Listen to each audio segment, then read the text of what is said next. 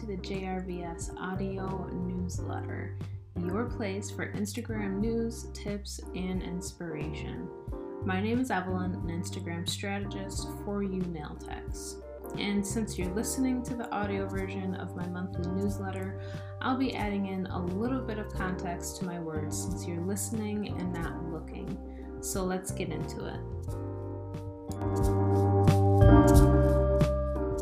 So, let's face it, the majority of social media users have at one time or another thought that the platform is out to get them. And this is definitely an understandable feeling. It takes long term, consistent effort to make your mark on a platform. And many times we can be fooled by overnight successes. I'm doing this in air quotes, by the way, if you're listening. But when you really ask them how long they've been doing something, it's very rarely for less than a year. They usually have many resources to pull from, whether that's a team or knowledge from previous experiences or people.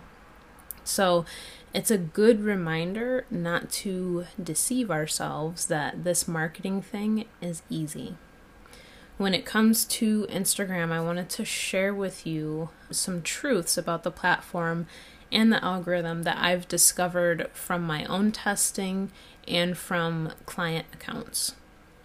So let's get into those three truths. Now, the first one is that Instagram and pretty much all of Meta cares mostly about how they can meet their goals and make money.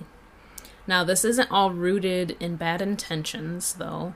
The start of Instagram was to create connections connections with family and friends that could cross international borders. This is still at the root of their cause. But of course, they have to make money somehow, or else goodbye, Meta. They do this by splashing in ads for us to watch and influencing us with content we have yet to discover. So, Instagram does heavily influence your user experience on the app. Truth two the days when all of your followers would see your content are basically over.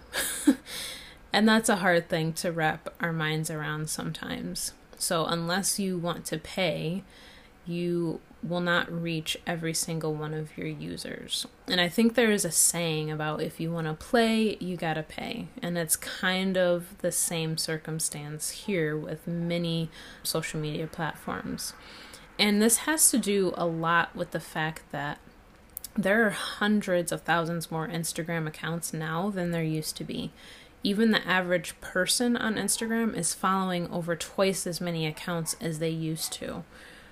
So, as a business owner, it's a serious fight to get those amazing set of nails you worked so hard on or that product you created noticed by your followers. You're fighting for attention. And in order to filter the overabundance of people on the app, Instagram shows you a percentage of the type of content you interact with most. So, truth number three is that the Instagram algorithm is not controlled by Meta and all their tech people. Now, it it's kind of one of those situations where you're like, well, who is it controlled by? But it's created and monitored by them, but controlled by individual users, being us. So let me let me explain this. So each time we linger on a post, swipe through the entire carousel, watch an entire reel, like, comment, share, etc., we are training the algorithm or algorithm computers to give us more of the content that we interact with.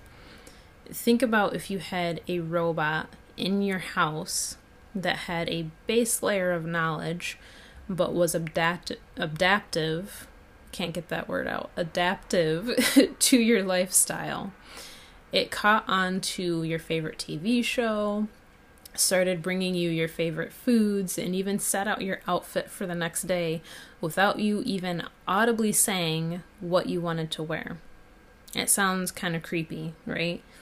Well, that's honestly how advanced the algorithm in Instagram and many other social platforms are. They are so complex that people at Instagram don't even fully understand them. The algorithms are constantly adapting and growing before we have the data to explain why.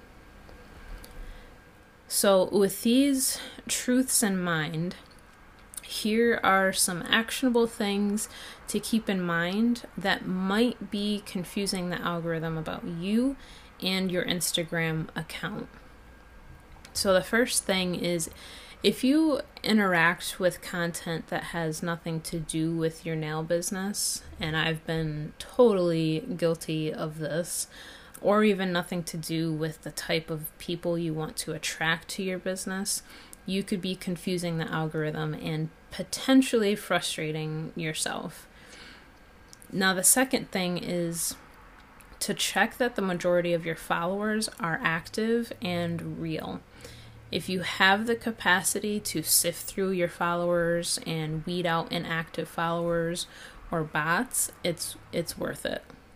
And if Instagram shows your content to a percentage of people, and even if only half of them are unengaged followers, this signals to the algorithm that your content isn't really that interesting, which is far from true. I know your content is amazing. Your nails are amazing.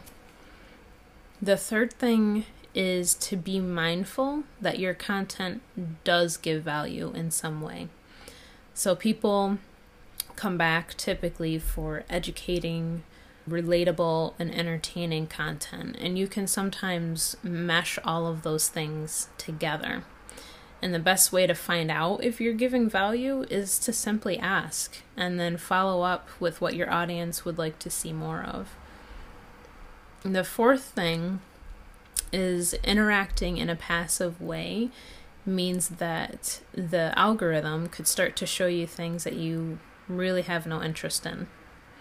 So if you watched one dog video but you want to see nail content, you'll probably notice that in your explore page of Instagram in particular, you'll now have a mix of dog and nail content on your page unless you click the three dots in the top or bottom right corner and press not interested. So even if you do love dogs, it's most beneficial to your business account if you interact with content that will attract the community that you want. So, a couple tips to keep in mind that I'm also reminding myself is if you do have a personal account and a separate business account, which I highly recommend, use your business account in a very strategic way to attract the audience that you want to have. And then use your personal account to watch all those cute puppy and interior design videos. I'm speaking personally here. Use your accounts like tools so they don't end up using you, if you know what I mean. And the second thing is focusing on human behavior over the algorithm.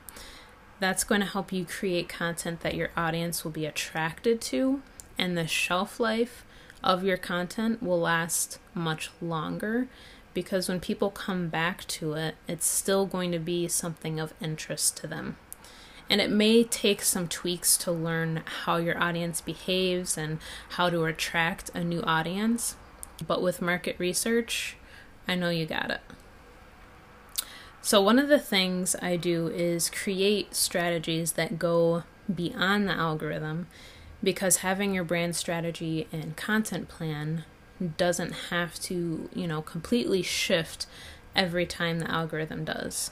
So, if you're already creating evergreen content, and that is content that is valuable beyond the social media shelf life and it's not trendy, then you'll only need to make those minor tweaks and not major overhauls to your content strategy.